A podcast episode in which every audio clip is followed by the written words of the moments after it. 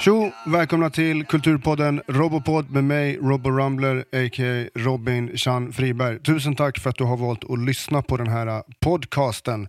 Det här är säsong tre i rad. Det är alltså tredje säsongen av Robopod.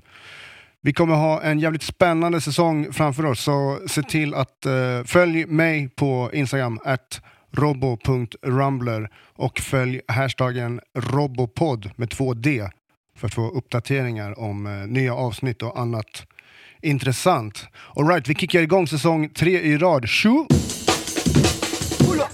Och eh, med mig som gäst eh, i det här avsnittet så har jag ingen annan än min gode vän, min kollega, skådespelaren och standup-komikern Erik Magnusson. Hej! Hej Robin, hej! Roligt att höra din röst. Ja, roligt att vara med. Var roligt att höra din röst. Ja. Um, jag, uh, hur, hur mår du? Hur, hur, hur är livet som skådespelare 2021? Fan, jag vet inte, just nu är det faktiskt fan eh, ganska hängigt alltså, tycker jag. Eh, men eh, ja, man får väl göra vad man kan liksom. Men det är svårt, jag tycker det är svårt nu. Om jag inte missminner mig så förra vintern så spelade du Hans och Greta på en teater va? Ja. Vad, vad, berätta, du spelade vilken karaktär? Eh, Hans i Hans och Greta. Alright. Hu eh, huvudrollsinnehavare alltså? Ja, det kan man väl kalla honom för. Ja. Eh, han, eh, det, var, det var väldigt kul. Han, var, han var, skulle vara, han skulle vara typ sex år gammal. Okej, du, du spelade ett barn. Det var en barnpjäs det här eller? Ja. Okej. Eh, det, var, det var för familj liksom och skolor och sånt. Vart körde ni pjäsen? Jätte... Vad? Vilka scener körde ni pjäsen på eller vart eh, sattes eh, föreställningen upp? Eh, på Rionteatern på Söder. Okej. Okay. Det, är en sån stor gammal, typ, det är någon gammal, gammalt verk av något slag. En gammal fabrik. Det är mitt emot det här uh, ganska schyssta ölet, Babajan. Där just det, ja, just det. Där ja. har, har, jag druckit några bärs i mitt liv. Det kan jag tänka mig att du har. DJ-et där har jag gjort också, kom jag på. Ja, du har giggat där? Ja, det har jag fan gjort, kom jag på nu diskjockat. Ja, diskjockat lite grann. Och även musikquiz har jag varit på. Ett reggae-musikquiz var jag på där. Ja, ja. Mm. Men du har inte giggat stand-up där? Det har inte gjort Nej, så. men jag har, som jag har på varenda ställe man går förbi, eh, funderat på att där kanske man kan köra stand-up. ja, det kan du göra också. Ja, det är det... bara att gå upp och göra. ja, precis. Men eh, vilket fall som helst, i koppling då till eh, mitt lilla tema som jag har i den här uh, säsong tre i rad, som jag så fyndigt har kallat det. Mm. Så eh, vill jag lite grann eh, snacka om populärkultur och eh, maffia. Eh, vilken var den första boken eller filmen eller serien som du såg som var liksom av maffiarelaterat? Liksom? Vad är dina första minnen? Oh, um, ja du. Jag tänker nog att det måste vara Gudfadern typ. Alltså som var första filmen i alla fall. Känns det som. Alltså jag vet inte, det är svårt att komma ihåg. Men jag kommer ihåg att en, eh, en, en, en eh, film som, med maffiatema som gjorde stort impact på mig. Det var ju Maffiabröder. Med Danny DeVito, Al Pacino och det är en hel rad, eller? Ray, Ray Liotta och uh, Joe Pesci. Och Joe Pesci, förlåt. Just, förlåt. Joe Pesci. Uh, Nej, Danny DeVito, Robert De Niro. De är ganska, de är ganska lika varandra, Danny DeVito och Joe Pesci. Ja, ja, sådär va. Joe Pesci är även känd från Ensam Hemma, 1 och 2. Ja, men han är sjukt obehaglig i, maffiabröder. Han har ett bra alltså, utseende för att spela en obehaglig karaktär. Han har ju ganska ja. uppskrynklat ansikte så, inte så här uh, snäll och god ser han inte ut. Nej, jag tänker, han, men han har ju den där uh, i, i vad heter den där uh, dödsvapen va? Där är han ju den där, okej, okej, okej, okej, okej. Den här uh, lilla tjallaren, råttan. Precis, men vad, var, uh, vad minns du då? Om vi börjar med Maffiabröder, vad var dina starka intryck? Vad minns du av att ha sett den? Liksom? Vad var dina liksom... Uh, det, det, var nog faktiskt framförallt den där musiken tror jag. Och med, det är någon låt av Eric Clapton som går i bakgrunden. Okay, det är så snygg gjort, det är en Scorsese-rulle. Den, den, den, det är en bra film liksom. Det är en bra, bra jävla film, bra berättad. Mm. Alltså, så här, flyter bra. Och Scorsese gjorde ju även uh, Gudfadern, eller hur? Eh, nej, det är ju ett... Uh, ja, fan. Det Ah, blir så hemskt jävla läxförhör som man inte kan svaren på. Och jag har fan träffat, eller inte, jag har inte träffat, men jag har sett den här mannen på riktigt. Men kom igen, vad heter han? Det är hans dotter som har gjort... Coppola, eh, förlåt, Coppola. Coppola. Ja. Francis Coppola. Ford Coppola, förlåt. Och, Ja, men vem, ja, eh, Scorsese har gjort massa andra maffiafilmer. Eh, ja, han har gjort Casino och... Uh, känns som att han har gjort jättemycket maffiafilmer. Det här känns så jobbigt för jag känner att jag borde kunna det här utan till. Men man kan inte ha all sån här info heller alltid on point. Nej, alltså jag, vet du, jag typ, jag, eh, jag är ju, jag går ju och tänker att jag har blivit gammal och jag tror att jag fan, jag, jag har gjort mig av med massa information som jag inte spar längre. Jo, men vem, Jag tror- vem som eh, regisserade Gudfadern är kanske inte det absolut viktigaste man behöver ha i huvudet. heller. Nej, nej, Det, det liksom, vi alla har varit under ganska påfrestade förutsättningar under ganska lång tid. Ja. Så det, det är nog helt okej alltså. Ja, jo, det är väl det kanske. Men boken skrevs ju av eh, Mario Puzo, Puzo i alla fall. Mm. eh, från första början. Då, så. Men, men vad heter det? mm, Okej, musiken i Maffiabröder och Gudfadern då som var den som du tänker var första. Vad minns du av den liksom? Vad var det för intryck? Jo, du.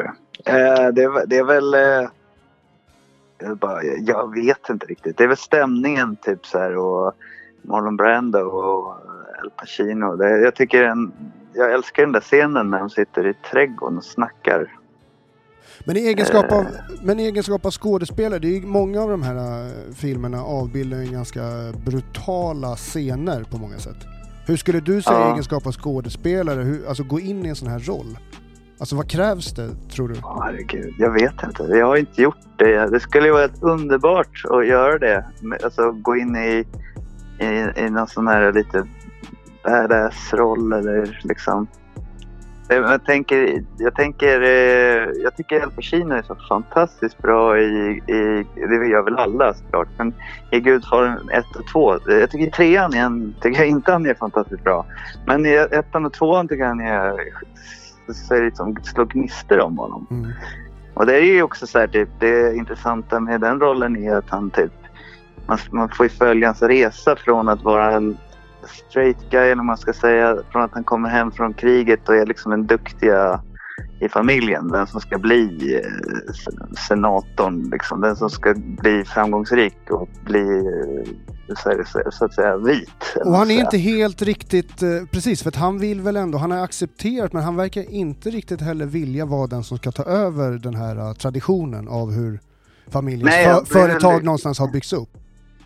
Nej, det, det vill han ju inte. Och det vill ju inte hans farsa heller.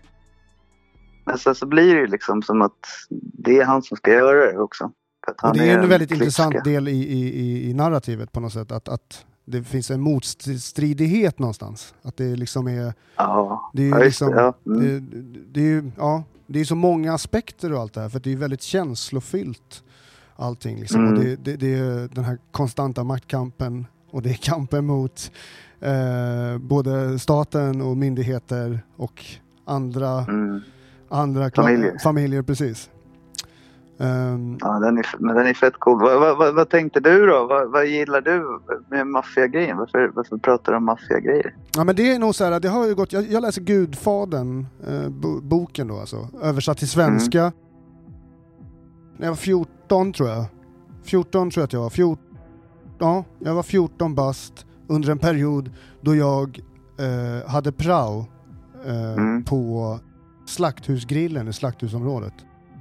Mm. Eh, man var där i två veckor och jag kommer ihåg, jag hade en sån här eh, klassisk, eh, jag var punkrockare på den tiden, så då hade jag sån här eh, klassisk MC-jacka. Sån här, em- och, med, och då är det så fickor vid bröstet och där fick jag ner boken. Så jag hade på mig den här på tunnelbanan när jag åkte omkring och gick omkring och läste när man fick chanser. Eh, ja. Och jag minns väl att det var liksom, eh, jag hade inte sett filmen, men jag visste ju att det var en klass, alltså det var ju en klassiker redan när jag var tonåring liksom. Men, Mm. men jag minns väl att det var väldigt ingående, det var bra skrivet tyckte jag. Eh, de, jag gillar att de förklarade mm, så mycket runt omkring. Framför allt, eh, vad heter han nu? Vito Corleone heter han. Vito Corleones Ja. eh, liksom ehm, dialoger med den här, han som är kons, consiglieri, eller vad heter det? Alltså rådgivaren. Mm.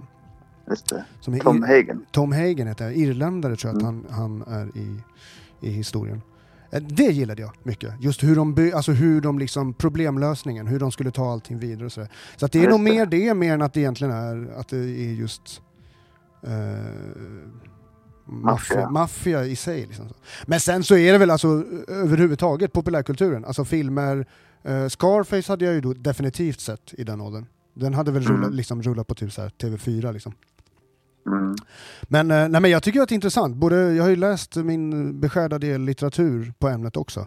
Och eh, det verkar vara ett ämne som många känner. Det, det, det skapar mycket känslor hos människor. Ja, det är väl klart. Alltså jag, jag tycker ju att eh, egentligen så är, är min synpunkt att sådana där organisationer är en bunt arslen. Alltså det är ju förtryckare och ja, riktiga jävla skithögar helt enkelt. Tänker, man säga MC-klubbar också som är så här typ, eller alla, alla människor som går i- samman för att typ så här, eh, jag vet inte, förtrycka andra människor. De är ju arslen. Ja, Men man kan ju, tycker jag, men, men eh, det, är min åsikt då. Men, men, men sen så kan man ju tänka så här äh, att eh, jag vet ju inte hur det där grundar sig heller. Du vet om man tänker sig gamla Sicilien. Det kanske inte var så jävla lätt.